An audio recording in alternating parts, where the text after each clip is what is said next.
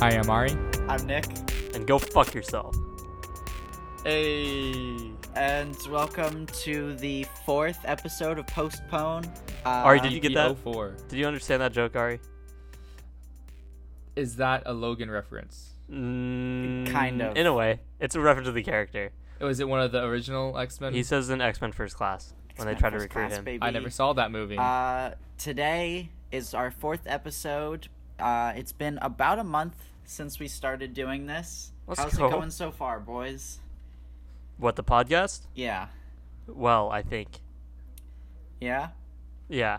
Do you have any? that was it. That was it. I I'm don't know, enjoying it. Yeah, I like it a lot. It's forcing me to watch movies. Yeah, I True. think slowly over time we'll get the hang of little things. I'm Mhm. liking the movies that have been suggested so far. I'm excited to hear what's next. Only a matter of time until we choose a movie that we're just like, it's a Dude, there's movie. So many movies Bye. that I want someone else to recommend. Really, that you Bro, want so- just you watch recommend it. movies, Ari. No, no, I can't because Just I don't have watch time to a unless movie. I'm forced to. I I have a lot of movies. I actually wanna haven't watched a lot. Of. I've been watching a lot of movies lately, so we chill on. Oh my just god! like on my own, like a normal person. You know, my prof- my professor said watch a movie a day, Ari. A movie a day. Yeah. Well, it, oh, that is, does that have anything to do with your major in specific? Well, I mean, he is a professor in an art school, but yes. Okay. Anyways, we have news today. I Uh, yeah, very very brief news because we got to get into our other our film topics, This of is which there are two today. Double Mhm. feature. Yeah, double of course, feature. of course. Uh, really quickly, in the time between last episode and now, Joker became the first R-rated film to hit one billion dollars at the box office. Uh huh. So Uh, you know, we've talked about this already, but uh, what else? What do you guys think? I mean, Oh, I haven't not seen it yet. Yeah, you Mhm. gotta see. You gotta I need to contribute, see it. Ari. yeah, Ari, Yeah. we live in a society. Maybe if someone recommends it. Um, I have you seen the meme? Have you seen the meme where it's like all the people in line to see Joker, and then like the one person in line to see Book? No, I've not seen that meme. it's like it's like the best OK Boomer meme. It's like who's watching Book? Like, anyway, I think this says a lot about our society that no one is going to watch the movie Book. I don't even What know is what the movie is. book about? Yeah, It's I've a never it- heard of it. no, this it's a joke. It's like they're not reading books, but oh, oh, I okay. see. I thought you meant thought- the film Book Smart, which is not good. Green Book, of course, Academy course. Award Of nominated and winner. Book club. The Killing of a about a, bunch of Deer. women reading an erotic thriller starring all these famous actresses. Oh my god! Oh my god! uh, yeah, I'm not surprised. In fact, you know, the film has aged well in my mind. I think of it no worse or no better than I did before. Yeah, What are we talking about? Joker. Oh, Joker still again. Okay. Yeah, I Yeah, think if no. any R-rated film is gonna hit a billion, this is a fine one to do it. I guess. Yeah, I mean it's a movie. I think if it wasn't a Joker movie, it wouldn't be doing nearly as well as it is. That's it. That's really all there is Yeah. to say. I mean, Yeah, I think so. I think I'm so. kind of sick of talking about this movie. Yeah, we've brought it literally, these people need to just shut up and go watch Parasite. Yeah. Until I watch Joker, we have to bring it up again. Oh my Yeah. god. Yeah. Well, speaking of R-rated superhero comic book movies, Wow, Ari, really? would you like to get us started on our first film? I thought we had double feature? news. Oh, that was the news. Oh, damn. All right, let's go. yeah, that's all I had. That's all, All I had. so, we're gonna talk about Logan. Mhm. Logan, the Lucky. X Men movie. Thing is, I probably didn't get as much out of this movie as I probably should have because I haven't seen like any X Men movies to begin with. Mm-hmm. Any. No, I've seen Apocalypse, so pretty oh, much the no. best What the one, fuck? best one. why? Why haven't I don't know. I just no one's forced me to. No, no, no. Why did? But why did you see Apocalypse? Like, why that one? I think just people will. Some of my friends were going out. I mean, it had a cool scene in it, so Yep. it had a scene. it had a definitely. cool. It had, it had a very cool scene. in the words of Nicholas Gohagan, they wanted to make a movie and they made a movie. yeah. I'm glad this has become the meme. This is the quote I'm most known for. no, but yeah. So, with one thing I want to say about that is the, my my favorite part about it was the uh, Quicksilver like "Sweet dreams are made of these" s- a scene where the house is blowing up, right? Yeah, except and then I was about to say, for the fact that they did that literally exact scene in the movie before. yeah, I didn't know that, and that's when the movie was officially ruined. Like, oh, that was so cool, and then I was told, yo, they did the same thing before, but it was Uh-huh. like with water coming from the sky, and I watched it on Yeah. YouTube. Like, this is sick. Yeah. Damn it. Anyways, we're here to talk about Logan, which is an X Men movie, which takes Way to, place to far keep in us the on future, track. which I did not actually know was going to be the case. Oh, that it was in the near future. That was in the yeah, it was in the future. At least compared to Mhm. the rest of, I thought it was gonna be like ano- another normal like Wolverine movie, maybe like even a prequel. But then I realized this was made after a long time after the other ones were made, and Yeah. people I are mean- older now. I don't. You didn't see Wolverine Goes to Japan, did you? The official Which- name of that movie. Which one is that? Is that not First Class? I haven't. I have no idea. Okay, then no. Um, it's a movie where Wolverine goes to Japan. It has like sci-fi elements, but yeah, this is I think. Wait, is it like- actually called that? No, it's called The Wolverine. Oh, okay. Like to be honest, I, w- I wouldn't be surprised. It's called Logan the Shogun. it reminds me of like I think um. like oh my one. god! Oh my god! No, it reminds me of like um. There's like only like there's very few James Bond book titles that haven't been made into movies yet, and I think one of them is literally called like James Bond Goes to Paris or something. I mean, I, I want to post, put it past movie makers, but to be honest, even though I couldn't get as much out of this movie as it wants you to, because it it really like plays off like the fan, like having watched the other movies, I still thoroughly enjoyed it. It's a good movie on its own. I Mhm. feel like because I mean, a good movie is gonna be a good movie. yeah. Uh, what what what is this film about, Ari? It's about redemption. No, I meant like the synopsis before we talk. Oh, you, want to go over it? He wants to start with the big picture. He wants to analyze this film, Nick, for T- once. tell me, Ari, you're you're writing the TV tagline. This is the thing you see the description right before you decide whether you're going to watch a video on demand. Okay, What- looks what like is Logan? I can't do that accurately without hitting spoilers. So, spoiler alert now. We'll get into it. All right. Okay, so it opens up with who? What is the name of the amazing actor that plays Wolverine? Hugh Jackman. huge, Huge ass man. Huge ass man. Huge, so Hugh jacked Jackman man. is uh he's Wolverine again, and he has Again. Yeah, again. What a in surprise. another movie. Yeah, and uh, he, he has not no longer entered a life of violence. He now drives a limousine, like what a cool the no? limousine. All right, what's the first scene of this movie? He I know, but he like, tries. He doesn't in want to. head with- He doesn't no, want I, to. I, agree with Ari. You know. Oh, yeah, okay, okay. He's not. He's not seeking it out anymore. Yeah. Okay. He's not seeking it out. He he defended himself Yeah. Okay. because So they he- this shot at him. plays into my theory of what he's- this film is. He's he's capable of violence, but yeah, he doesn't seek it out. Yes, he's no Okay. longer has a mission. He's just taking care of Professor X, who is now old and has strokes, which are pretty much like just freeze time, make everyone hurt. Uh-huh. So he's taking care of Professor X with the albino uh, mutants. Forget his name, Caliban. Caliban. Yeah. And this is also in a universe where mutants are disappearing and there are very few left. So mutants are very like uncommon.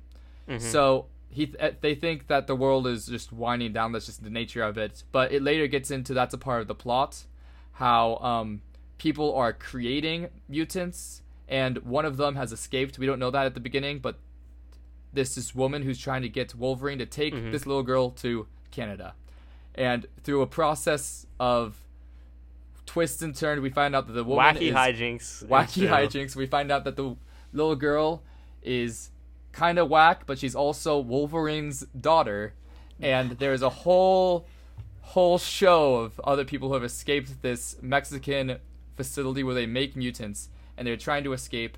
And Wolverine doesn't really want to help her or them, but he feels I don't know.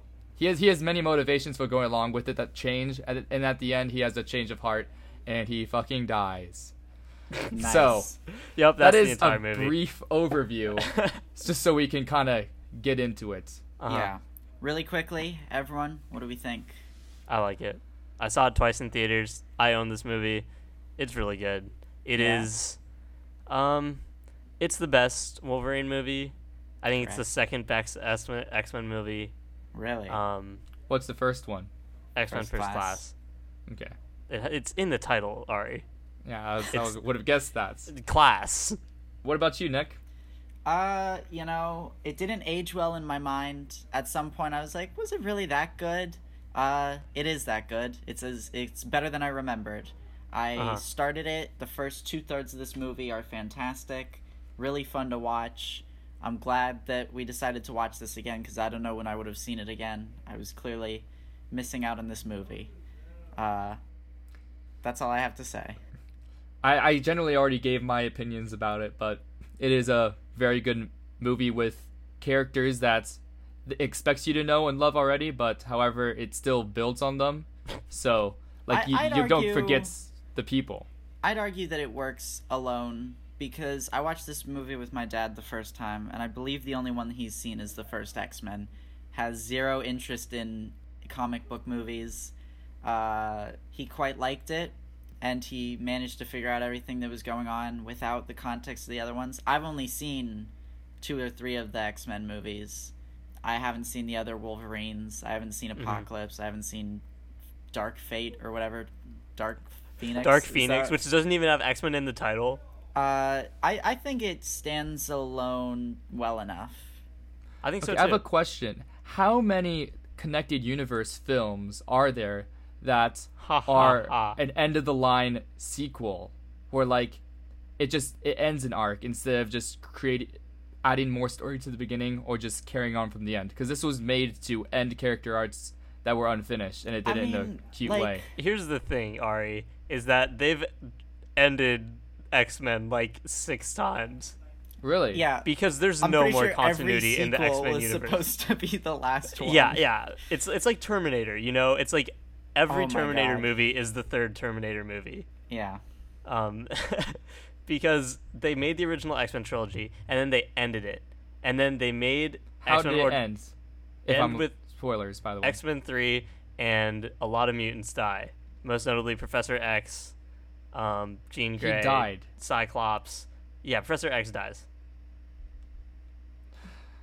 oh. Okay, so yeah. Well, he did it Look, again.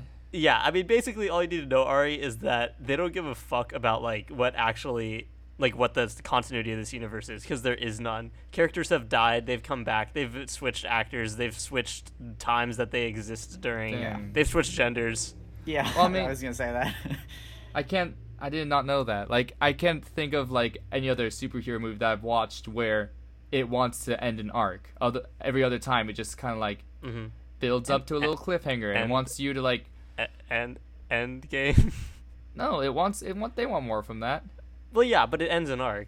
I mean, Dark It ends Knight an arc. ends an arc. How many movies did it take to end one arc?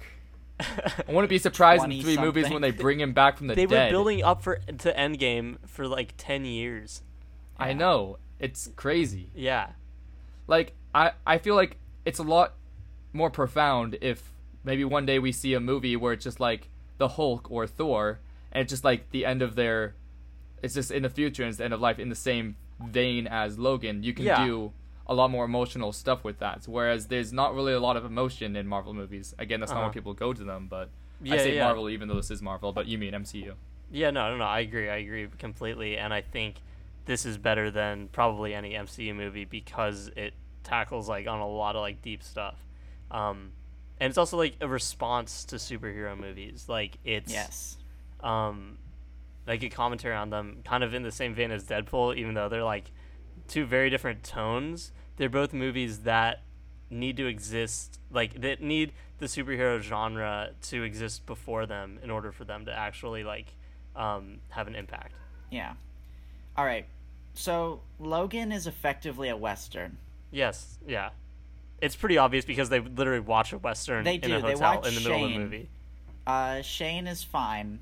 Uh-huh. Uh, Ari, you've seen Shane. I have I don't seen know if you remember we watched this together. I do remember. Is it also just like one of the most like vanilla ones? Like, Yeah. like why do you think they picked that? Other than I think I've Okay, heard like well, the okay, plot so Shane- resembles this. Yeah, Shane is about a, you know, a former gunman who is pulled out to protect a family, to protect a little boy who really looks up to Shane and idolizes him. Okay, so it's Rambo. Um, yes, I guess. No, what? So Logan equals Rambo. I think that's what I'm hearing. look, this this movie borrows. So you're telling me plot it's Mad Max? yes, that's exactly what I'm saying. This, you know what? Yeah, it is. It's Mad Max, the second one, which is the one with the little kid. uh huh. Yeah, but no, That it does mirror the film that it's s- portrays a lot. It shows it three, two times in the movie, or maybe Yeah. once. Yeah, they quoted a couple times. Yeah, There are but no even, more like, guns e- left. in They're the both valley. redemption uh, films, I believe. Yeah, even this like the music, like the Yeah. atmosphere. It's like in the desert, like across the Texas Mexico border.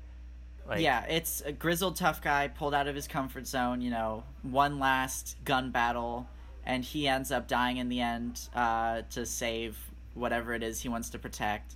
You know, they get into trouble. They meet outsiders. They end up sleeping at some guy's house at one point, and trouble ends up going there. Okay, so spoilers Um, for Shane as well. Yeah, spoilers for Shane. I don't think that happens in Shane, but it's also loosely based on The Cowboys, which is uh, a western that I haven't seen in like 12 years. And all, where, the only uh, thing I know about that is that John Williams wrote the score. Yeah, John Wayne is surrounded by little children, is basically the plot of The Cowboys. So it's the end of Logan, you mean? Yes, it is the end because he ends up dying in the end too. So spoilers for all three of these movies. Great, amazing. um, but yeah, I I think I'm very curious can- to think what your high level commentary, what this says about society, Nick. What are you gonna pull out of this? one? Oh, I don't I don't know. I'm getting to You that, don't I know? guess. Look, okay. This movie's very good, right? I wouldn't say it falls apart at the end, but the end is the worst part.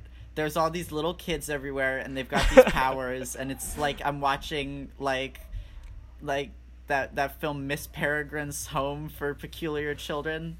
That's what this Okay. reminded me of and I don't Okay, think okay, that's okay, good. okay. Okay, on that note, so the first time I saw this movie, I was like, I was not pulled out by that at all. But Really? the second time, I saw this with two of my friends, Justin and Jack. Yeah. And the moment that the fat black kid showed up on screen, Yeah. Jack just started dying in the theater. He was just laughing uncontrollably, and then Justin and I couldn't stop. And now every time I see this movie, I can't not think about that. And there's this one part when they like uh they have um I believe it's the blonde guy, uh the villain down on the ground, and like all the little mutant boy kids are like using their little powers on him, and the, Yeah. there's a shot like a point of view shot up, and the little black kid just like zapping him with his finger like Yeah, yeah. so look, I I mean I don't think it's bad, but I mean It it They only it, use it like once. Yeah, I mean, and they, it's they use their powers like there's like two other times where he shows another mutant using its powers, like Yeah. uh-huh, without a flashback. and it's just it's not terrible it's just the weakest part of the film i think everything up to that fantastic opening the part where he's beating up all the the gang members mhm. uh great the scene at the house everything there pretty great uh the scene at the hospital a lot better than i remembered it in my mind great everything everything up to him you know passing out and waking up in the desert is pretty good with them shaving his beard. yeah um yeah, it does. yeah. It just changed the tone. I Uh-huh, will say gonna lie. also when you bring up the beard, that beard is CGI the entire film, Really. and I gotta say, really, really impressive. Uh, some of the other effects in this film aren't perfect. this was made before Justice League. It was, and How'd it, they get it right this time? I did not know watching it the first time that that was fake, and I watched a behind the behind the scenes feature where it's like his face and then the face after CGI. You cannot tell at all. May, it's very. may I impressive. ask Yeah, why? I would have not have known. Uh, I don't Man know. didn't want to Can, shave can his the beard. man It was like made in not November. grow a beard? Can I'm Hugh sure Jackman you can, just but like it's gotta be like a grizzly beard. That's they gotta true, keep that's true. continuity. like not It's, all like, people gray. can grow like the same beards and stuff. Wait. Like Yeah, The beard the whole time was CG. the entire yeah, film. not just the shaving it off. oh, just like, I thought he had the beard the whole time. You were saying they CG'd like that it was cut. I'm like, Nah. man, does not want to cut his beard. I think when they cut the beard is the only time that you can kind of tell. Like going in, if you know that, you can sort of see it. But like everything up to that, I was like paying super close attention to like his pores and everything. I'm like, oh shit, that looks pretty good. uh huh. Um, That is weird. yeah, it's it's very well done. Yeah. So in yeah, in in a world where Justice League exists, they managed to CGI a man's beard. Mm-hmm, hmm I also think that the action scenes in this are incredibly well done, and I'm glad it's an R-rated movie. Yes. Um, I Mhm, mean, look, like, sure. it's the same director as Wolverine Goes to Japan, and Wolverine Goes to Japan, I'm pretty sure isn't R-rated, but It's it's, also like extremely visceral, and like I like that. I think it like it fits this character who literally just has knives for hands. Like, yeah. like how can you not make this character bloody? You know? Yeah, and there's Um, some stuff that I was I was worried going back into it because I didn't really remember it after the first time, but like I was worried that they'd really do up the R-rated elements. Like, oh, we got to make it super bloody, like Deadpool. No, it's And not they- gratuitous. It's not that at all. No. There's some scenes where it's like, okay, they sliced a man's face into pieces, but most of it looks pretty good. Even though I'm pretty sure all of the violence is CGI. Yeah, and it seems like they just do it like for it to feel raw, not to feel bloody Yeah. for the sake of it. Yeah. I don't know. Ari, Do you have anything to say about? No, I the, think the I think the violence was done well. Again, there is Yeah. a big shift in tone Uh-huh. when the children are a part of it. Yeah. I mean, It's like the, there's the Ewok violence. scene at the end of uh, Star Wars. yeah, all the when they're all Ewoks just team up. yeah, uh huh, Yeah. uh huh. Ari, do you have a favorite uh, fight scene from the film? Shh. Maybe the first one. Yeah, You mean the one outside the limo or the one at The one like outside the? the limo. Okay, okay, that one's pretty good. okay. I, I do like that one a lot. Yeah, I don't know, can't. there's I just- can't tell if I like that one more or the one where he's like trying to go into the hotel room and he's like stabbing through these people while they're frozen. Uh huh. I guess that's not really a fight, but I thought that was pretty well done. You Look, can I like mean, see their eyes moving, and you're just like, oh my god. yeah, yeah, yeah. That's really good. And he just like he just like stabs the guy in the head, and like you see the claws like go through the scalp and the scalp and all that. Yeah. Very, very, very, very tasteful, James Mangold. Mm. Uh, Something no, Something I they was, did do. Sorry. you're You go. gonna ask me my favorite fight scene. Oh, sorry. No. Yeah, you go. Use your favorite fight. I mean, it's like it's hands down for me the one on the ranch, um, just because I think paired with that plot twist, like I just think that that whole sequence is amazing. Yeah. We can get into the plot twist later, but I do think that fight scene's really good, and to me feels like one of the most visceral ones because it's just like two mutants just like beating the shit out of each other Yeah. and like stabbing through each other with like through the chest with like these big ass like rusty poles like it's great Oh. mm. James Mangold did the other one of the other Wolverine movies. yeah that's why i said he did wolverine goes to japan Oh, he did. You're right. He did. I wasn't listening. And he also Mhm. did Ford v Ferrari this year. amazing i'm not gonna see it all right what were you gonna say Well, I have a few things to say. First off, like when it comes to Wolverine fighting fake young Wolverine, I just those type of fight scenes just don't really get me as much Yeah. because I don't know. I feel like when there's because I feel like the people have depth in a story. This person is just an angry like random thing. I don't know. I just feel like there's something different about having him just fight one big tanky person instead Yeah. of like I feel like there's a lot like less creativity. It was done well in terms of suspense because like in terms of the choreography and the acting, it, it felt suspenseful. I can feel like Hugh Jackman struggling because obviously he is an older and less equipped version, and he's lucky to get out of it. But I don't know. I just feel I don't feel like the young Hugh Jackman fight scenes were as good. Yeah. Mm, okay. Yeah, I mean, okay, so look, this is something that actually happens a lot in superhero movies is two like superpowered characters who have the same powers fight each other Yeah. and I think it can be done like well or poorly. Um, I think it more goes to like the reason that it's happening on screen, right? Like, take like Spider-Man three. I like Spider-Man three, but like Spider-Man and Venom, the fight scenes aren't super interesting because they kind of have the same powers, and it's just like some random symbiote uh, fighting Spider-Man. Just some guy, and who's like controlled by some photographer who hates Spider-Man. Black Panther has like a fighting scene between uh, you know T'Challa and Killmonger where they're like both Black Panthering about and I don't like that scene at all. I think the CGI is terrible. They're rubbery. They're just like bouncing around this like CGI train thing. Yeah. But I think one thing that works about that is that it makes sense why it's two Black Panthers fighting each other is because they're both fighting over like the moniker of Black Panther and the future of Wakanda, right? Like they both represent like being the king of Wakanda because that's what the Black Panther is. And so it's like this like moral fight um, over like d- two different ideals and that's why you have like two identical characters fighting each other. And so with this one, I think it works because it's like Wolverine fighting himself, like his younger self, and like it shows like how much he's aging and like how, um, like how out of his league he is. And I think it's um, like it feels very personal. And yeah, I, I think not necessarily like the actual young Wolverine. It doesn't have any emotion, but it is like a big challenge for Logan to actually like fight this person who's like superior in every way, but is also himself. Yeah, and a, a failing of a lot of both action movies and superhero movies is that it's like indestructible people fighting each other. Like that's Mhm. one of the things that makes Die Hard cool is that that entire movie is just John McClane getting messed up, right?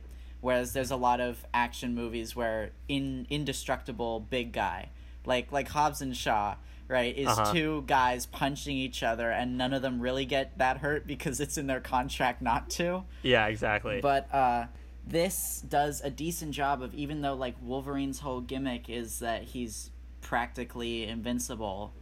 You know that age that's slowly wearing him down kind of makes a fight with his younger self more interesting because it's like, oh, he does have the chance to lose. You know? Mm-hmm. Yeah, and the cornstarch that is poisoning him.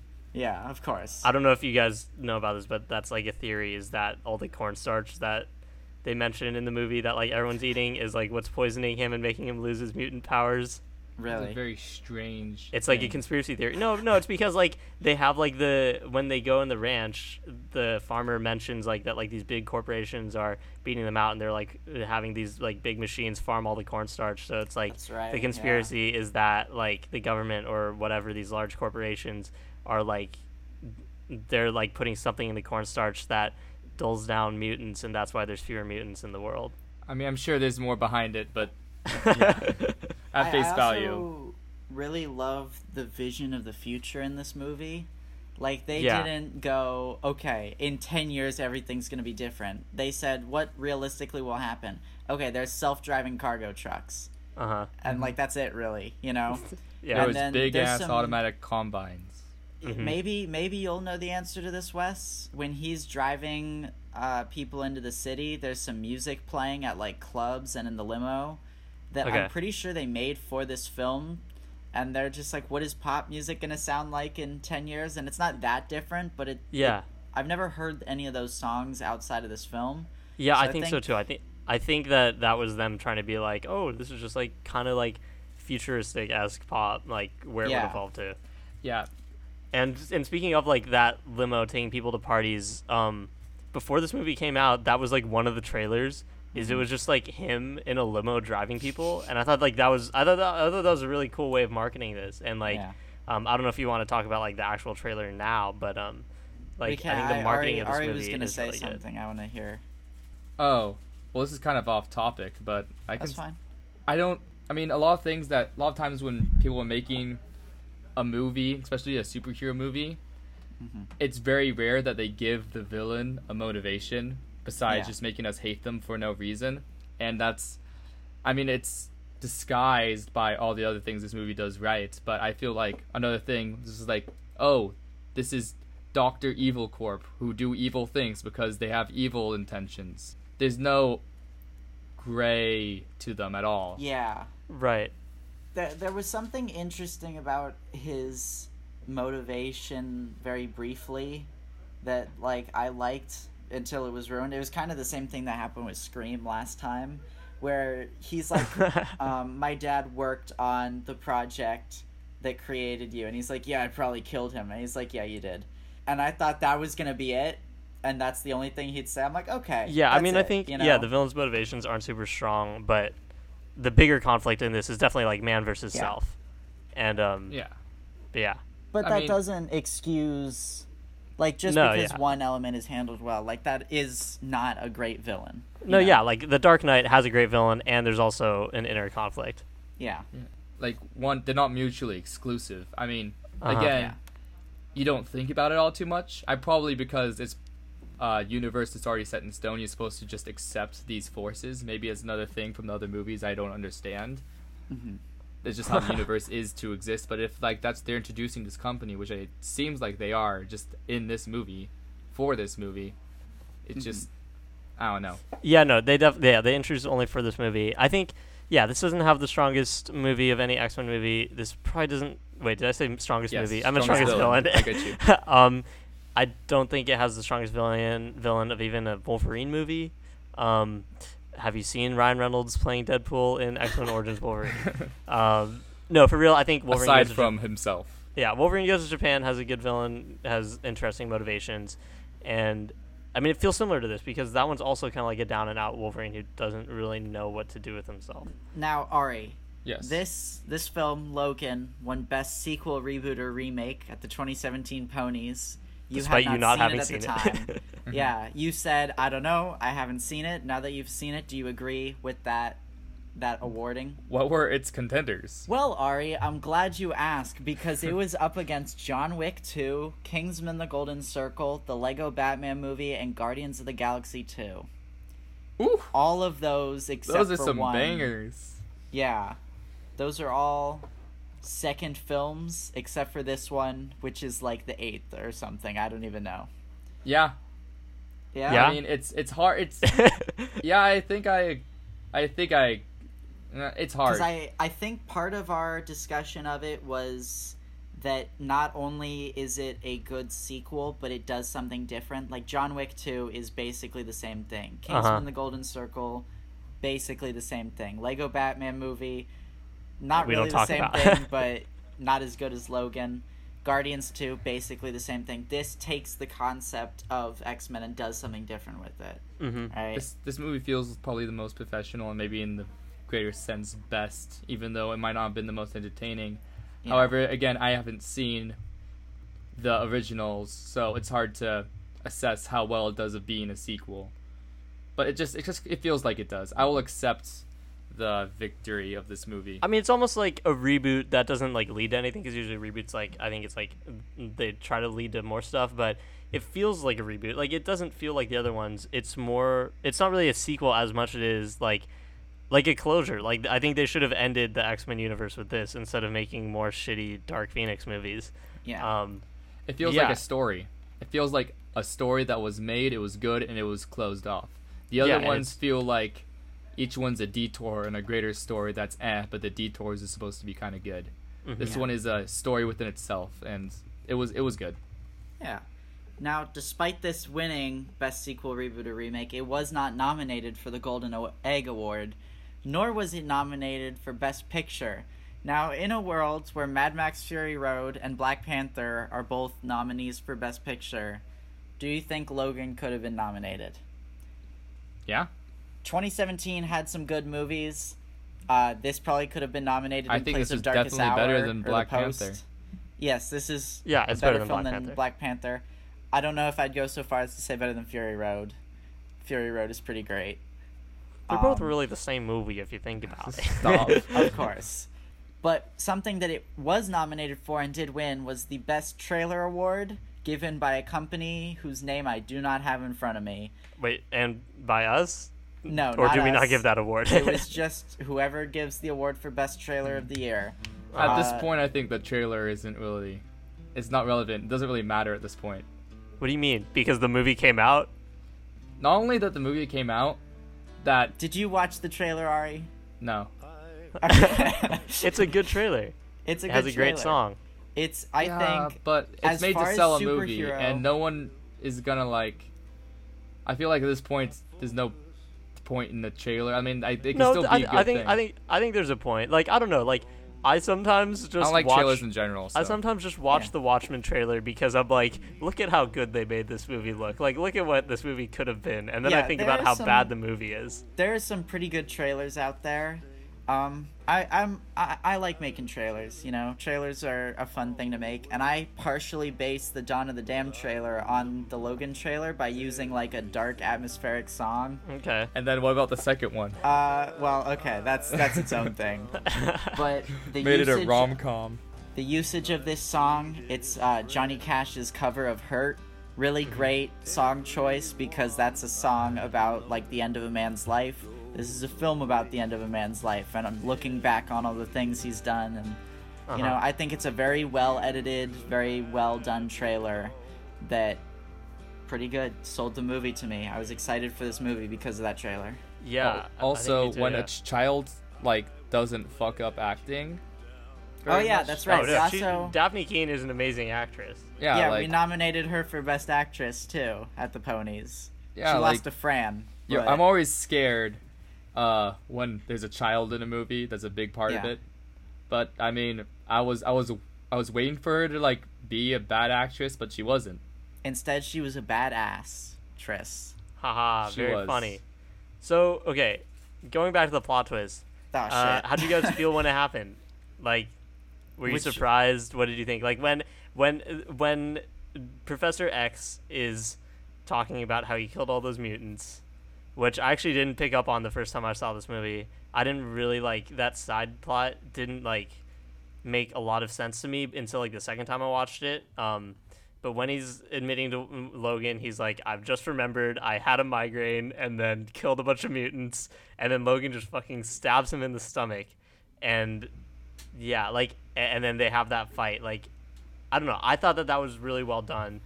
It was shocking and visceral, and I- I liked it a lot. I just assumed that was a callback to an earlier movie.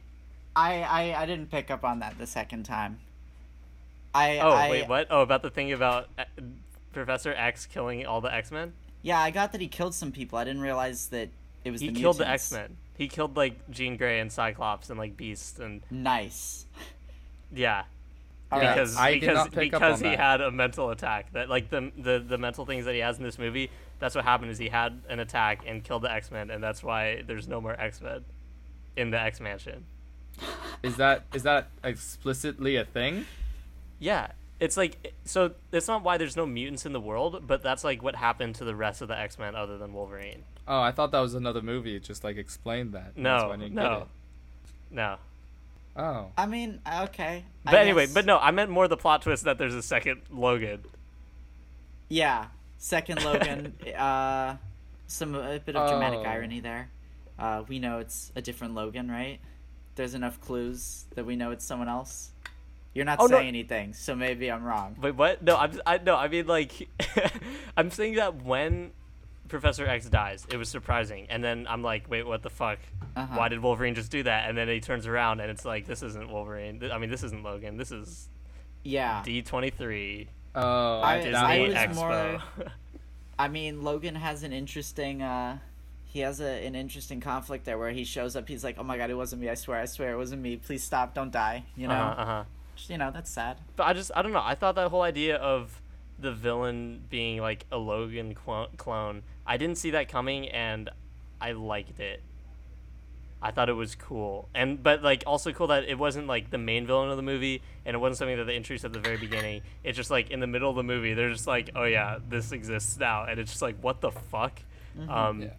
It was kind of cool, but I think that's more. That's all I'll give it. Is that it was pretty cool. uh-huh. I thought, uh, yeah, I, I not I don't my think it was favorite aspect of the film, but it, it's interesting. As far as the villains of the film go, that is the more interesting aspect. Uh-huh. Yeah, I don't know why the metaphors. Like I understood the metaphors and they were cool, but I just feel like just watching it, the second Wolverine just didn't. Me personally, I wasn't intrigued with. overall, did you did you like this film, Ari? Oh yeah. Oh definitely. Okay, It was great. also film. like also um like on a minor side note this Yeah. is like the second movie that we've talked about on this podcast that deals a lot with aging yes. Like, I The think this first is- this- being harold Scream. and Maude. Okay, yes. um yeah no like this one uh, there's a lot of like commentary about like old people yeah. no it's aging i don't know do you have anything to think like this is a good representation of an aging character You know what? Like, the, the the he's metaphor tired here. he, Logan he, is he getting has- old. Superhero movies are getting old. yes They gotta they gotta start trying something else. Mm-hmm. No, but yeah, Logan gets like tired and crabby and cranky, and needs his meds. I did not Yeah. expect him to die. To be honest. Yeah, I think I think it's a yeah. I didn't expect it either, but that's Yeah. also just because it's a subversion of what normally happens in these things. You know, Mhm. I appreciate that he dies. I like it because it's more westerny, which Yeah. you know, westerns pretty good. And you know he has he has his redemption. You know, he, Yeah. right before he dies, he's like, has an it's his arc. arc. He has an yeah, arc. Exactly. hmm And he says, "This is what it feels like." yeah. I mean, it's something that you can't say with a lot of superhero movies. They don't they don't make a lot of journeys other than the Spider-Man It's not and an Dark arc. Knight It's movies. more like a sine wave. yeah. I mean, like in super. So like okay, so superhero movies are very binary. They have like a hero and a villain, and it's like two opposing ideologies and like they go at each other, and Yeah. usually the hero wins, proving the villain's ideology wrong, which is kind of simple and not really that interesting in my opinion. It's more when you have like um, two I- ideologies and either the villain wins or the hero has to make a change in order for themselves to win or neither of them wins that's when it's more interesting and so like that's when like they grow as a character and evolve as an idea Yeah. and so i think like that's what's really interesting about this one is it's like the like the good side wins but like the hero loses and but he goes through this arc where he finally learns to have a baby Yes. wolverine with Yeah. only two with dog. only two claws because female wolverines have lot fewer claws or something but also But one's on their Feet, feet yes, feet, feet Yeah. claws. because it's like a lion now for some reason. Oh yeah, that's right. There's a lion talking about metaphor. lions or something. Yeah. You know what? Mhm. I, I buy it. I mean, makes Yeah. more sense than they try to like explain any of the other things, any of the Mhm. other mutant powers. Mhm. Do we care about the albino guy, caliban Caliban? Is, was know. he in other? Was he in i'm other sure movies? so he is in other movies he's in um the one that you actually saw called x-men apocalypse I don't as remember I that don't, much. I don't know if you remember he's uh it's the part when they're in, in like Russia checking out Angel and he's like a mutant smuggler. Mhm. Um here's the thing. I'm pretty sure they're played by two different actors in each movie and also Apocalypse takes place I think in like the 80s or the 70s. Um so no, I think it's the 70s. It's like Nam. Um and uh so yeah, so we're not going to talk about continuity because this is a character who has not aged in like 60 years and also Yeah. changed actors. All right. Stephen Stephen Merchant is uh he played. he voiced Wheatley in Portal 2. And then Ari, did you see the film Good Boys? Nope. Okay. Shut up. No, he's in it. I'm just I'm trying to think of things that Ari's seen cuz he's in like British comedies, you know. So when he shows up in an American film, it's like he's Uh-huh. in he's in he's uh he co uh wrote The British Office with Ricky Gervais. Yeah, no, no. I, I think I think the actor that I think Stephen Merchant is good in this. I think all the acting is great in this. Like fucking Professor X tears out uh, like Park something whatever the metaphor about Parks is. Yeah. He does he hits it out of the ballpark. It's a home run. He He has hair in this, which I don't Bell, understand. too. Do you remember? Yeah. He goes, the all new quesalupa. yeah, yeah, yeah. Well, because he's like listening to the radio or something Yeah. over his psychic waves. Um, Uh-huh. Also, he has hair in this, which I don't understand. That part I don't get at all. It made him look Like, older, I guess. Maybe that was CGI too. Did it make him look older though? I mean, like, but yeah, I just it's interesting. Whatever, I don't care because That's- that's- I as would far not as have I thought of it this movie bring it takes place in its own continuity. Yeah. True. Okay. I Is think that all we have to we say covered about Logan? Logan. That was so much. I didn't expect us to talk about it so much. Yeah, I mean, it's a good movie. Yeah. Um, I don't have a segue. Okay. Well, I think Speaking of English actors, aka um, Charles, Professor X. Um, okay. So No one in this film is British. Alfred Hitchcock Oh, is in this film. Speaking of British actors, an English director. No, no, a British person who appears he in does every appear. movie You're right. he, He, does appear in this film. Okay. In this one, he is at a piano. No, no. no what, what? What are we doing? okay, so this is this week's official recommendation by us Yeah. was made Wait, by just Nick. By really quickly. Uh, Logan was recommended to us by a viewer. So that's proof that we, you know, if you recommend something interesting, we'll talk about it. You know. Yeah, Thank if you, want to thank force Ari to watch a movie, and a good way to get that to us is otherwise. go on the subreddit. the subreddit. Please Uh-huh. don't text me. Please go you on can, the subreddit. You can send a voice message on Anchor also in response. You can. Yeah, I don't know how that works. or but, or but do when that. you when when you review our uh, podcast as five stars on Apple Podcasts in the review, you can suggest the movie. sure, That is also and we true. will definitely read that. Yeah. Speaking of things Yes. that we're talking about in this episode, Jeez. Let's talk just, about just, our next just, thing just, in this You don't have to transition. You could just say, now we're going to talk about. My recommendation for this week was the 1954 classic thriller mystery by Alfred Hitchcock, Rare win- window. Rear Window. Rear Window is a film about a photographer who is confined to a wheelchair because of an accident that he received while taking a picture at a racetrack. Um, and while stuck in this wheelchair, he entertains himself by perusing through the windows of the neighbors, and he believes that he witnesses or at least overhears a murder, and he is trying to solve a murder from his Wait, no, own he doesn't bedroom hear window. it. He doesn't hear it, does he? Yeah, you you hear. I feel like he sees glass it more than he hears it. Yeah, No, okay. he sees some suspicious things. He believes Okay. a murder occurred. Okay. Um, Okay. So for the first time, I don't think yes, I, I this knew this would movie happen. had a great Really? opening. It has a scene. pretty good opening shot, but it doesn't have anything like Oh. you know insane. It was- It, yeah. it, ah. it's good in a different way. Well, no, I don't know. I mean, like, I when I started this movie, Wes? I didn't really know what to expect, and I was like, "Oh, this movie's in color." And for that reason alone, great opening. That's my...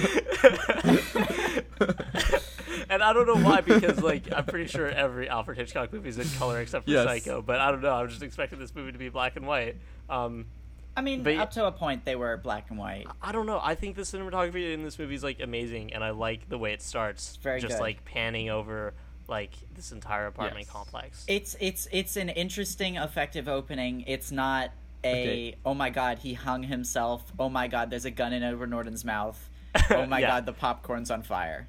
Uh-huh, you know, it's none of those things. the pacing at the beginning is not. Mhm. It doesn't get you hooked like a lot of other movies Yeah. do. Well, I I'd argue it gets you hooked, but it's more of a it's a slow burn. You know, it's like a a, a book versus a look at this. You know, but we we can get into that really quickly. I like this movie. Any of you want to give your opening thoughts? Yeah, What'd you think of this film? yeah. Yay! I did it. I like this Ari, movie did you as like well. this movie? I I do. I still like it. I think it's a very enjoyable movie. Yes. There are some problems with it. However, it's it's a movie. Uh, this is in my top 15 favorite films, I believe. This is your favorite Hitchcock, I believe, right? Uh, yes, this is my favorite Hitchcock. I wouldn't say it's his masterpiece. I think Rebecca Uh-huh. Is probably a more finely crafted film. Yeah, I mean, I don't know if it's my favorite of his, but I like it a lot, and I, I do like the filmmaking of it and the concept. And, you know, it's like, you know, Mm-hmm. mystery movies, I think, are very hit or miss because it's like, are you trying to solve the mystery or not? And, like, if it's a movie where, like, the viewer, where the director's trying to get the viewer to try to solve the mystery, they have to, like, drop these clues, like, don't make it too obvious. This one, you know, it's not like it's not like you're trying to solve the mystery like f- fill out the clues but you do feel like the detective because you're seeing like this entire apartment complex through his eyes um, and so i think that does a really good job of like making the viewer connect Yeah. with the person trying to solve the case uh, in like a very intimate way Yeah. Ari, do you have anything? Well, I mean, I cannot think of a more like classic or well done like set. Like I feel like this like set like I when I think of a like good movie set, this is like what I think of. Like yeah i mean it makes it Yeah, it's boy. No, it's, it's- almost like like a stage for a theater production or something because it makes you think that everything is there in front of you if you just know where to look Yeah. it's And so many I- moving I- parts, and it's like he's able to entertain us with this one thing for the entire duration of a movie. There's only like you get to see inside his room and outside from the room. uh-huh and that's it. That's all you get. But he there's characters that you get to know and like very much, and it, he does a lot with what little he confined himself to. hmm torso lady Torso lady. Yeah. Okay, so I guess we'll sort of get into this. This one we're gonna properly analyze compared to Logan, which we just you know talked about certain aspects. Uh I do think it's interesting you bring up the opening scene, Ari, because I agree with you. I think I even said it last episode. Like I'll probably be the first to recommend a film that doesn't have a, a banger opening, but it does have one of the coolest shots I think I've ever seen in a film, where before any line has actually been spoken we pan around the garden and we see all the different rooms. Then we pull in and we see Jimmy Stewart, and we're like, okay, there's our main character. Then we go down and we see his cast, and we see his name written on the cast. I'm like, okay, now we know a name, and we know that he's stuck in a wheelchair. Then we pan over to the wall, and we see a broken camera, and we see a photograph of a car flying at the camera. It's like, okay, So he's a photographer, and this is how he got his Mm-hmm. leg broken. And then we pan a little further, and there's a framed picture of Grace Kelly. It's like, okay, there's his girlfriend. Mhm. Cut to black. That's it. We have everything, Everything that we know, need yeah. to know to start the film. Yes, and it doesn't waste my motherfucking time with exposition. Show don't Mhm. tell, baby. Uh, yes, excellent show don't tell in this film. Um, so I think that this is a film that on repeat viewings you find little things to love about it.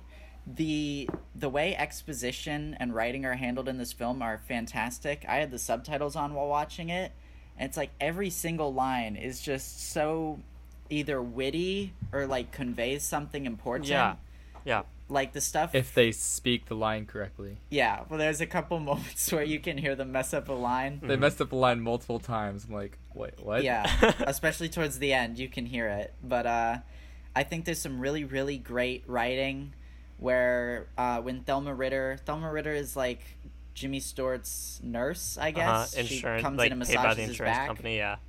Yeah. And she comes in and has some wonderful banter with him about like, oh, you should marry that girl, and he's like, oh, but she's she's just too high class for me. And she's like, yeah, she's only perfect, you know. Mhm. Um, lots of great stuff there. I think I think the cast of this film is pretty good, right? We've got three great actors in the lead. Jimmy Stewart is my favorite actor of all time, I think. Really. And Grace Kelly is up there on my list of actresses. These are two people I love. Uh huh. Um, Thelma Ritter is great in everything that she's in. Yeah. Whenever she shows up, I'm like, oh, there she is. Um, I don't know. I just think that this is a great cast. Mhm. And then we have our ensemble of the neighbors. So there's a courtyard that Jimmy Stewart's apartment is kind of built around. He's on one wall of this courtyard of apartments. And so we have uh, the killer and his wife, Mr. and Mrs. Thorwald, are the apartment across from him. We've got the piano man up in the corner. and Alfred Hitchcock. Uh, and Alfred Hitchcock shows up to wind a clock or something Uh-huh. and just look around. yeah. Um, we have the woman that does sculptures. She kind of sounds like she's Russian. I'm not. I'm not quite sure. Mhm. There's a woman that's got birds. Um, there's a newlywed couple Torso in the corner apartment. What? What? Torso lady. Yeah. Torso lady. Oh yes, we have Miss Torso. We have Miss Lonely Hearts, who's like this really adorable old woman who just wants to find love. Uh huh. And we have this couple with a dog that sleeps on their fire escape for some reason. I've never understood why. That's the only thing about this film that's like what Have you ever have you ever slept under the open sky? Uh yeah. We camped together. yeah. We were did intense. this- That's right, we were intense. I've I've been under an open sky. It's nice, but like in the middle of a city, He he I feel like it's probably different. he slept with the fishes. I mean, they're almost at the top, so I mean, Yeah. there's not a lot over them. uh huh. Yeah, but like, you know, light pollution, noise. I don't know. It's just it's I just think it's interesting, you know. Mhm. If that's the thing though, you know, Yeah. you know. Power to them. I like to think of myself as an open-minded girl, but that's some pretty kinky shit. okay, so um, look, Nick, let's talk Yeah. phallic imagery. Oh shit. I don't know where you're going with this. Okay. There's not a ton. There's not a ton. I was really just thinking Classical about this at the postponed phallic Im- imagery corner. So, so little backstory. Ever since Nick showed me this video about phallic imagery in film, I can't not see it. You know, I, I love this. This is my favorite like symbolism in movies is phallic imagery. Um, And you you protested when I showed you this. You're like, "What is this, Nick?" But now you can't help but think well, it. because it's the funniest video, but like it's also true. But at the same time, sometimes a pipe is just a pipe. Um, Yeah. but anyway, Sometimes a sandwich is not a schlong. um, but anyway, so Rarely. the- this is really just like it's more so at the beginning. Although I'm sure like we might be able to extrapolate to like uh, um, apply it to like hi- him and his girlfriend. But Mm-hmm. he's like semi impotent, I guess, in this cast because Yeah. he like he watches Torso Lady and he like watches like couples get it on. But um, Mm-hmm. the nurse is like, your temperature doesn't rise. So you're like, Yeah. you're like, where does this man get off? Well, Nick, I've figured it out. Um, Oh shit. He's cracked the code. I've cracked the code. There's a shot in this movie, um, kind of early on, where. What's so goddamn funny, Nick? Do you No, know what I'm gonna going. say? No, I I think maybe just okay, keep going. so there's this one part, you know, I think this is bel- before any dialogue even happens, and he's just sitting there with his cast, and he tries to itch his leg, and he's really trying to itch his leg, but he can't do it, and like, because the cast is blocking it, so he takes like this like stick that has like a hand on it, like a back scratcher. Yeah, it's a back and, scratcher. yeah, he takes his back scratcher and he sticks it like down his waist into his cast and starts rubbing it. But like he's the way he's holding it is like the way one would have a bit of a wank, right? So Yeah. he is just like he's going like up and down like the and like itching his quote unquote leg.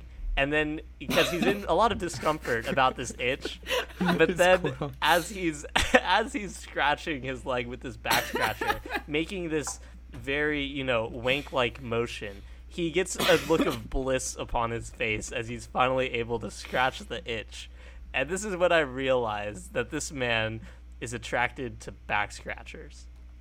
Good, good, great job. you you did it. You did film. Thoughts? job, I mean, like I don't know. I don't know. I just I thought that I saw that and I laughed out loud because I was like, because the face he makes, he's like, uh, like when he's finally he able to scratch it. Okay, So- I will relate to you in that I saw like, wow, you got way too much enjoyment out of relieving that itch. like Yeah, that was exactly. crazy. Like I want to be able to feel that when I like itch an itch.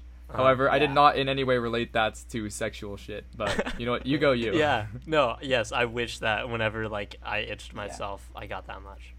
Yeah, Wes Wes likes him some phallic imagery, but another thing that Wes really likes, and I'm sure you got a lot of enjoyment watching this film. Time. Wes, you always talk about picture in picture, frame in frame. Yeah, and that's like you, this you entire like a movie. good frame in frame. This entire movie is just windows and like panels and all sorts of great stuff. Yeah, and I I love that kind of framing because it you know you can say so much with like portals and like different worlds that like the characters live in and like um what it means and so yeah.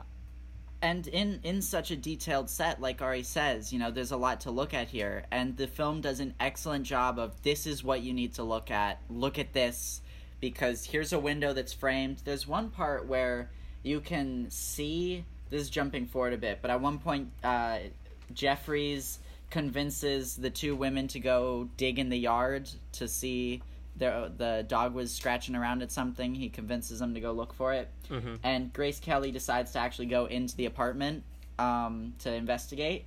And there's a moment where you can see her framed by the window, and she ducks away to hide. And you can see in the reflection of the window that is open, you can see the guy coming into the house, despite that part not even being in frame. But Mm, yeah I, I just like the amount of effort that has to go in a shot like that, you know? mm-hmm.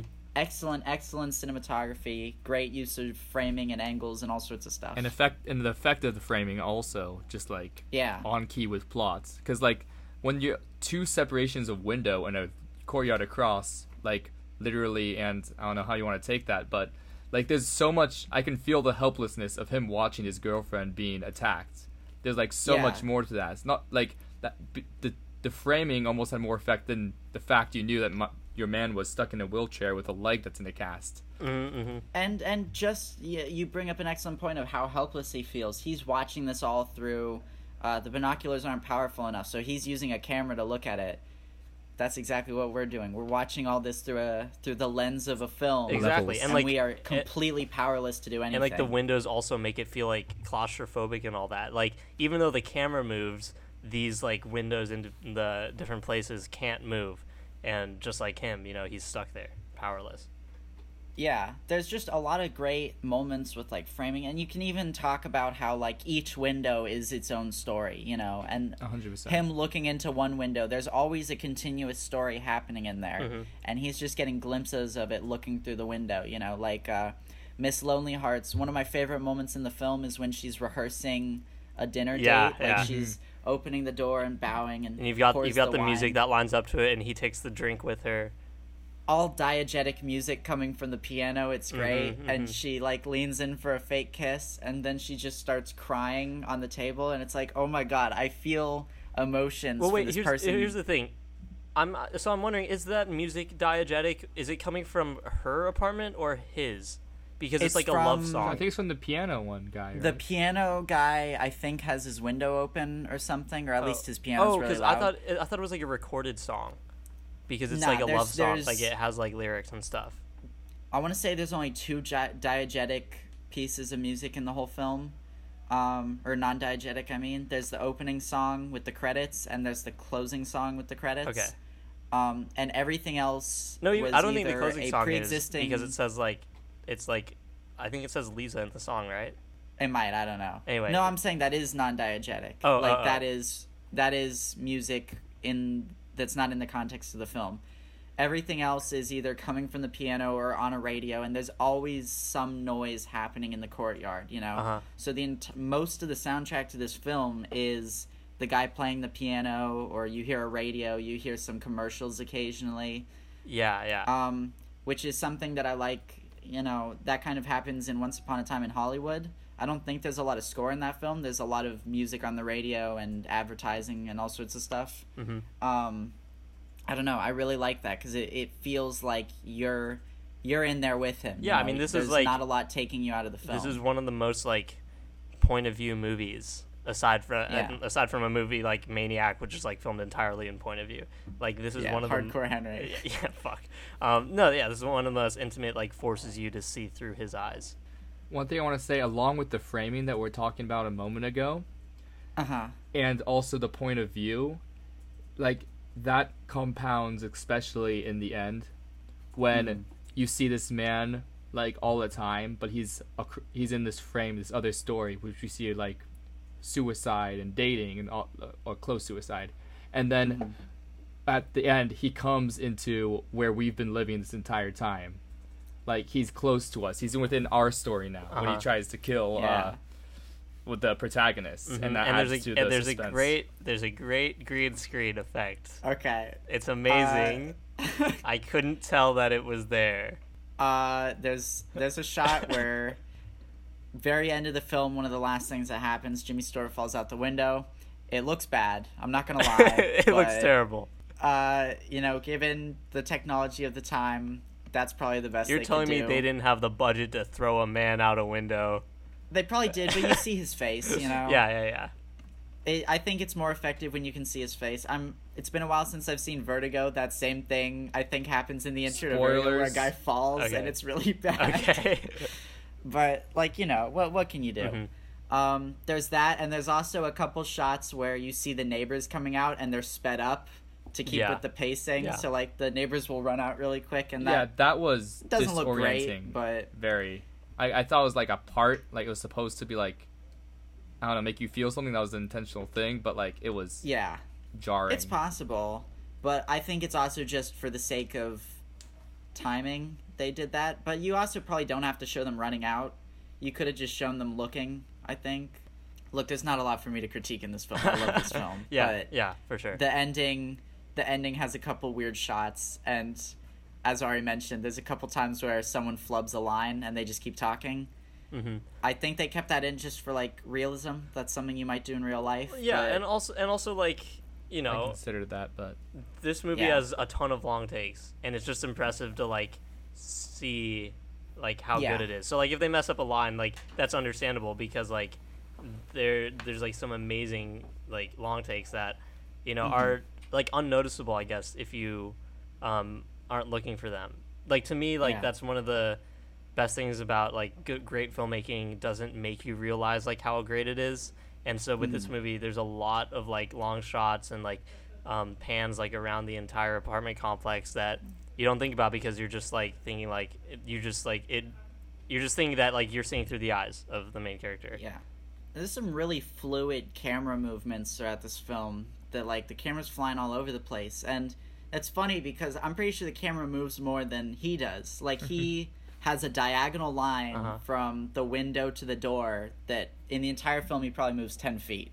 You know, but they still manage to do an excellent job of creating tension because he can't move that much, you know. Yeah. Um, I I just I think it's excellent usage of filmmaking as an art. Mhm. You know, it's telling a story visually very very well, Yeah. And also through writing pretty well. This is I think one of his funnier films. It's great. Uh, I, I really like I really like the detective character. like Yeah, and how he always has like a, a one liner as he exits and even later on in the movie his girlfriend comments on that and she's like that's getting kind of old isn't it like Yeah.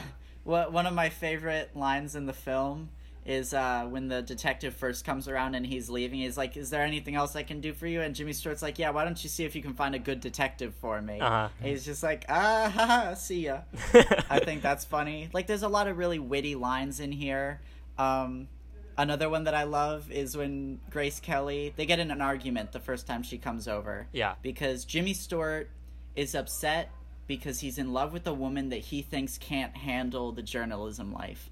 And she's very high maintenance. but then maybe she does handle the journalism life Well, yeah, that we, we can get into that, but she's like, "What do you mean? I I can go with all these on all these trips with you?" And he's like, "You ever eat fish heads and rice in in a C forty flying at eighteen thousand feet?" And she's like, "Well, no, but I I could." Yeah. And he's like, "I just I just don't think this is working." And she's like, "You know what? I'm leaving then."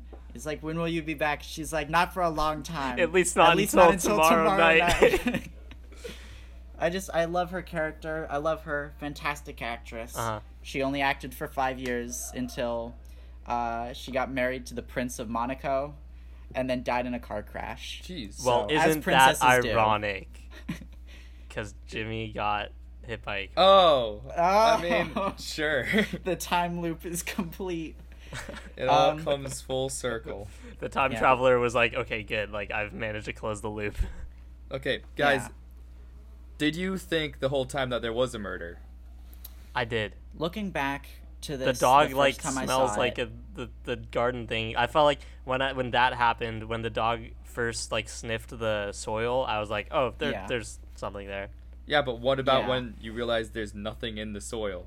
Yeah, that's there's was a like, couple moments uh, where at that point i was already sold i was like there's this is a this is a hitchcock movie the the problem with an older film is a lot of films come after it, right? So in the 60 years since this film has come out, there's been a lot of movies. So I'm used to the oh, we're going to throw you for a twist. Maybe the murder didn't happen, right? So it's difficult to judge like if I had watched this in 1954 and I hadn't seen that many movies, would I have been like, "Oh, well there's nothing in the garden. Maybe there is the possibility that this is all insane. And I think that would also be an interesting movie where like Jimmy Stewart has just accused this guy of murder and the whole time it's not been true. uh-huh Right? And he gets his Um, girlfriend locked up for inv- uh, trespassing Yeah. in an effort to prove herself to him. Yeah. That'd be an interesting movie too, but given that this is a Hitchcock film, you know, there something's going on and once you find out that there's nothing in the ground, it's not a oh maybe we're wrong, it's a okay, now what's going to happen? Like where has it been put now? What's what's the next clue that will lead to this mystery being solved? Uh-huh You know? I feel like if I was in that thing I- situation, not in a movie, Yeah. I'd feel like these people are being very, very, I don't know the word for it, but being very like I don't know persuaded, like or like they're being too, not gullible. I can't think of the word for it, but they are, they're looking for something that shouldn't be there. That's apparent. They're way less skeptical than any normal person would be. Like I, I feel like almost any normal person would act like the actual detective would. uh-huh Yeah. And uh, this is kind of similar. Maybe you feel the same way, Wes. This is kind of similar to, like the film Blow Up, Mm-hmm. um, Yeah. or Blowout. blowout Which one is it? the blowout Yeah, is the Blowout. one with the american flag Um, those like that that aspect of I have almost certainly witnessed a murder, and I'm desperately trying to prove that I'm right. You know, Uh-huh. I. I think it's safe to say we can really sympathize with Jimmy Stewart's character because we believe that he is right, and it's like, you know, what what can you do when there is no evidence, but you know you're right? uh-huh you know yeah um, and that's an interesting aspect of the film Um, so, from a more like abstract perspective, I guess, are there, are there Hmm. themes, Nick? You're you're usually good at this. Yes. Tell us what this means about Is this, society. is this Alright. a commentary about So, gender in society i think it could or be voyeurism? that, that is an aspect uh, grace kelly does prove that yes women can be journalists too i guess um, i really love that i really love that she's not incompetent in this film Uh huh. like He's incompetent, there's if anything. there's a couple films from the 50s where it's like all right we're gonna take a jab at women it's like uh, don't do that but this film does not really make any like jokes of that nature. It's like she is an incredibly competent character and Mm-hmm. she does really enjoy helping him. Um, there's a single part where I the end shot of the film where she's reading the book about the Himalayas and then realizes Jimmy Stewart's asleep, so she picks up a fashion magazine. Uh-huh, uh-huh. Like that's the closest it gets, but that's also kind of like a you know Fits in with she her still character. cares It's a about good the other thing. Uh-huh. Yeah. Um, I feel like this movie yeah. does love pretty damn well, like for It for what it is. Because Yeah, I think so.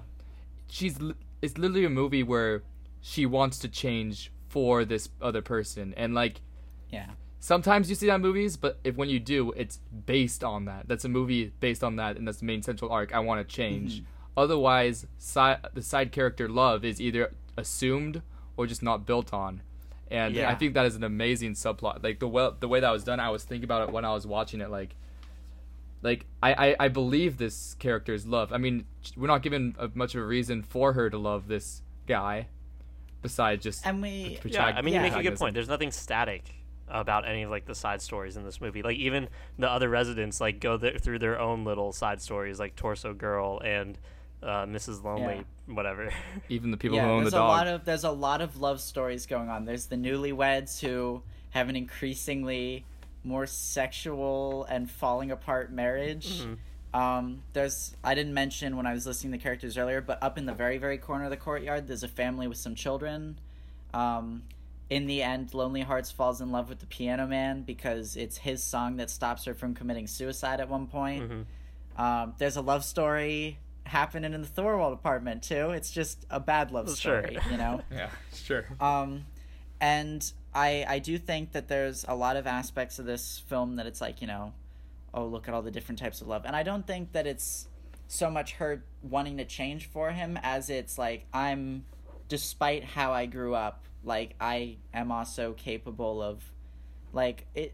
Because I can see people saying, "Oh, she changes for him, and that's bad. That's not a good message." But I, I think if you love someone and you're willing to like try something new, to like be with them you know i don't think that's a problem Yeah, I think it's less like changing personality to more like proving what Yeah. you'll do. It's like he's she's proving herself to him in a way that she wa- she can be and she'll do what like it takes to be with him. yeah Yeah, I mean, she's And showing, that like, how much- is the plot Yeah, you know she's like showing how much she loves him that she doesn't care that because he also wouldn't fit in high society. She thinks or he thinks. Yeah. Um, Yeah. And she's saying that whereas that doesn't she's matter. willing to try you know Exactly. and she's willing to show that she can do it hmm and scratch his Um, leg for him. Now, voyeurism. All right. This film is about a guy who watches other people through the window for weeks on end. This is his final week in the cast. He's been in there for five weeks or so, so he's got all these names for everyone. I think it was right? seven, I believe. Uh, eh, something like that. It's a number of weeks. Uh-huh. Um, and so he witnesses this murder, right? So in the end, voyeurism does some good. He solves a murder. But also in the end, you know, suppose that like uh when when Miss Lonely Hearts is committing suicide, right? hmm he kind of you know calls the police to help her but then completely gives up on that and is like i'm focused on my girlfriend in the apartment across from me meanwhile a woman downstairs is about to kill herself right Yeah. and it's this kind of this aspect of like not just intruding on other people's lives but like you know if there's some good or bad that comes of that you know can can you justify uh, involving yourself in someone else's life if something good comes of it you know hmm So this movie is about the NSA, is what you're saying. Yes, the Patriot Uh, Act. yes that's exactly Act. what i'm saying well because like you know i'm i consider myself a private person you know i don't like surveil being surveilled but at the same time like you know what's wrong with looking out the window and seeing what's going on over there Uh-huh. you know um it might be I think- ignorant for me to say, but like I feel like he's more justified because I can't imagine how excruciatingly boring it would be in that situation. Especially Yeah. living in the age I do in the now. 50s. Yeah. Yeah, like before the Jeez, what is he gonna do? He's gonna read books and look at the clock. That's all yeah, he's back got. when like the TV had like three channels. and that's that's part of his dilemma he even says that like what else am i supposed to do you know this is this is just all i have to do you know don't blame me for don't shoot the messenger Uh-huh. don't shoot the guy with the broken leg um but you know what you never see you never see anyone else watching out of their apartments in the film they're all just minding their own business well, no, um, the murderer uh one time looks out. well He looks does, out and and catches that's someone how he seeing him. finds out He's not peeping. Being Yeah, a peeping yeah. that's true Uh huh. um really quickly i don't know where to where else to throw this in but i just wanted to mention there's one really really good shot in this film where we see the completely dark thorwald apartment and just slowly the cigarette light fades in i think that's amazing Mhm. Yeah. i think that's a beautiful shot Yeah. Same with like Uh, the flash. didn't know where else to say the that. flashbulb stuff at the end is very nice. yeah those are great especially when he first comes in and like all the dark shadows on the faces and it's wonderful it's wonderful what Uh-huh. a good movie um Master of suspense, they call him. What what what would you say, gentlemen, is the film's message about looking into other people's lives? Um. Because as film viewers, aren't we voyeurs? Yes. Is that it? Is that the message, Nick? I don't know. Uh, you know, Ah, I, I can't really pick up on it. Like, because in the end, he's a better person too. You know, in the end, he's he's, you know, I he gets something out of having looked into these people's lives, and then he gives up on that. right, but But, I he had to look in to get there. But I do think at the end of the day, he needs to. He learns that he needs to stop looking at other people's lives and look at what's right in front of him. Because like constantly, constantly, whenever his girlfriend comes over, she's like trying to make out with him, and he's just like Yeah. commentating on what's happening in these other windows. She's like literally like, "Shut the fuck up" and like kiss me.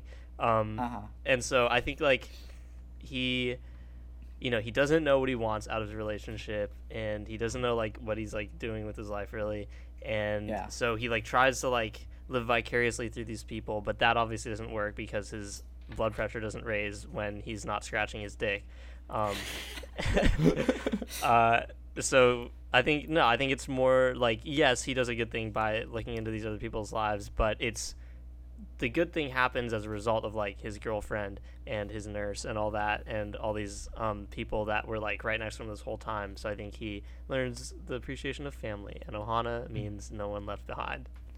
awesome.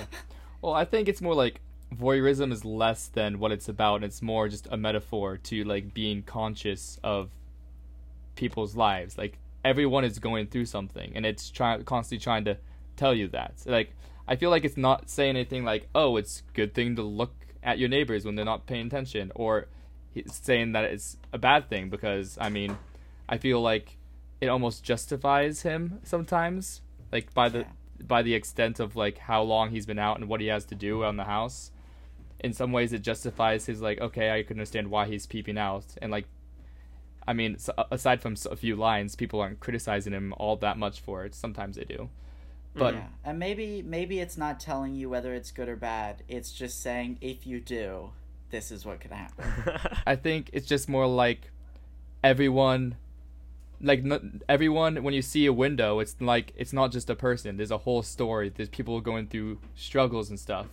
And it's good to be conscious of that you know? Don't just see a random person in the window. Understand that this person could be going through something like murder suicide or just ha- living a good life making sculptures and naming them hunger I'm glad. You know what? I appreciate that you picked up on that because that's like the most minor line in the film. yeah, no, I think it's still funny. It's just like this It's- it's sculpture a with a hole. person with a hole in the middle of their stomach, and she's like, "It's called hunger."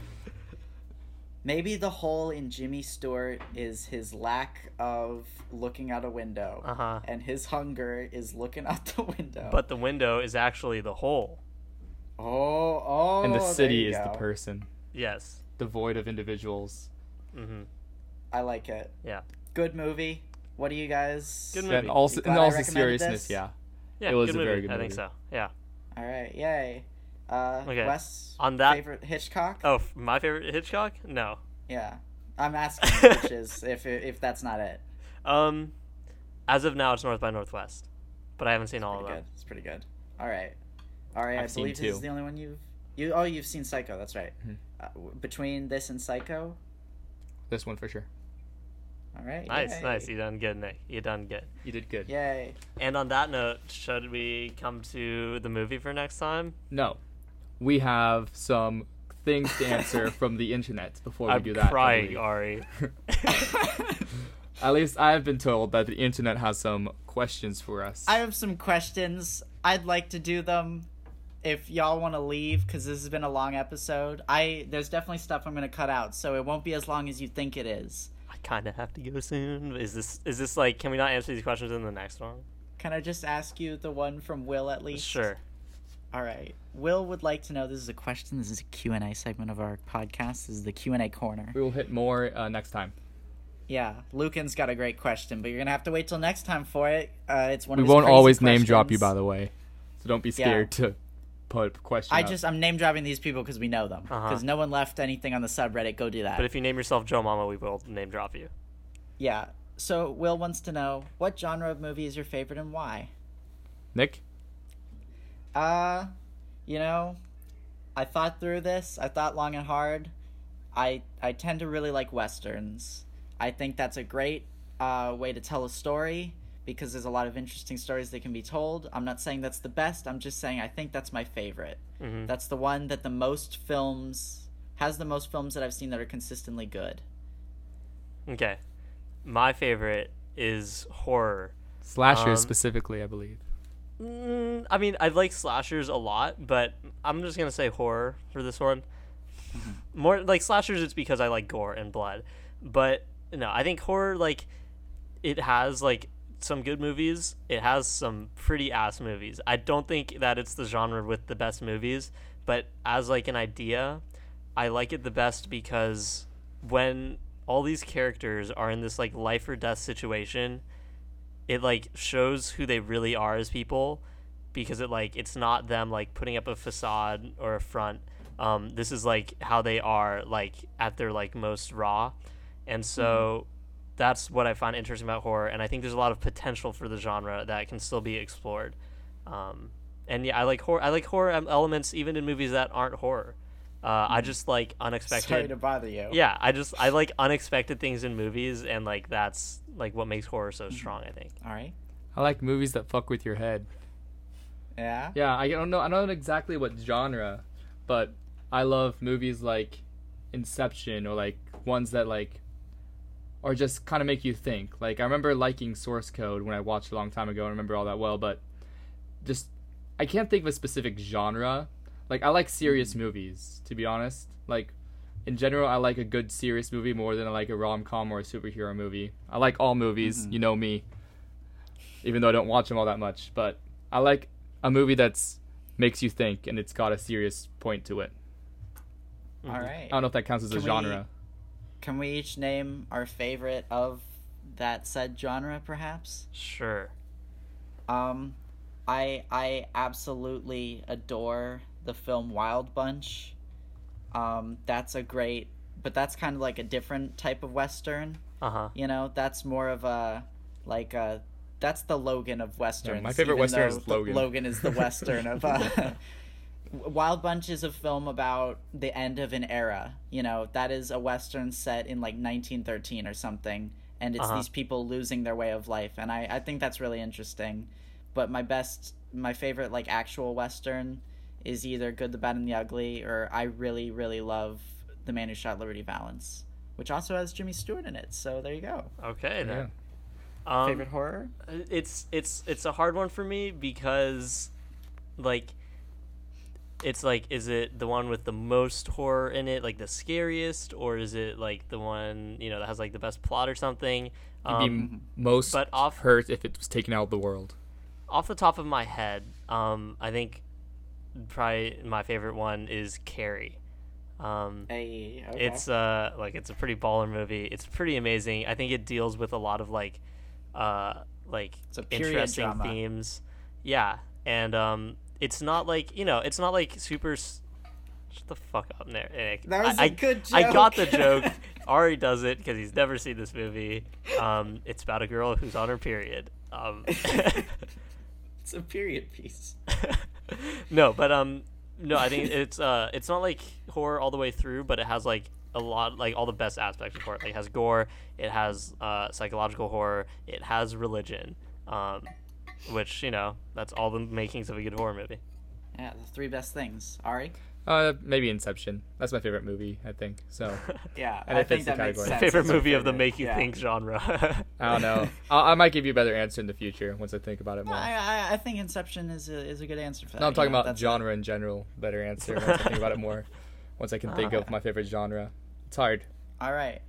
We'll we'll save these other questions for next time. This has been a very long episode. I hope you enjoyed it. We're and with that. Wes, you got to take us out of here because you're leading the next video and give us a recommendation. I am, I am, and I'm glad that you asked that question about genres, Nick, because Oh. um, well, we've done horror movies here. We did one. We did Scream. Mhm. Um, but something that we haven't really done is movies not in the English language. Oh my. Um, Oh, I would have said non-American movies, but Alfred Hitchcock is English.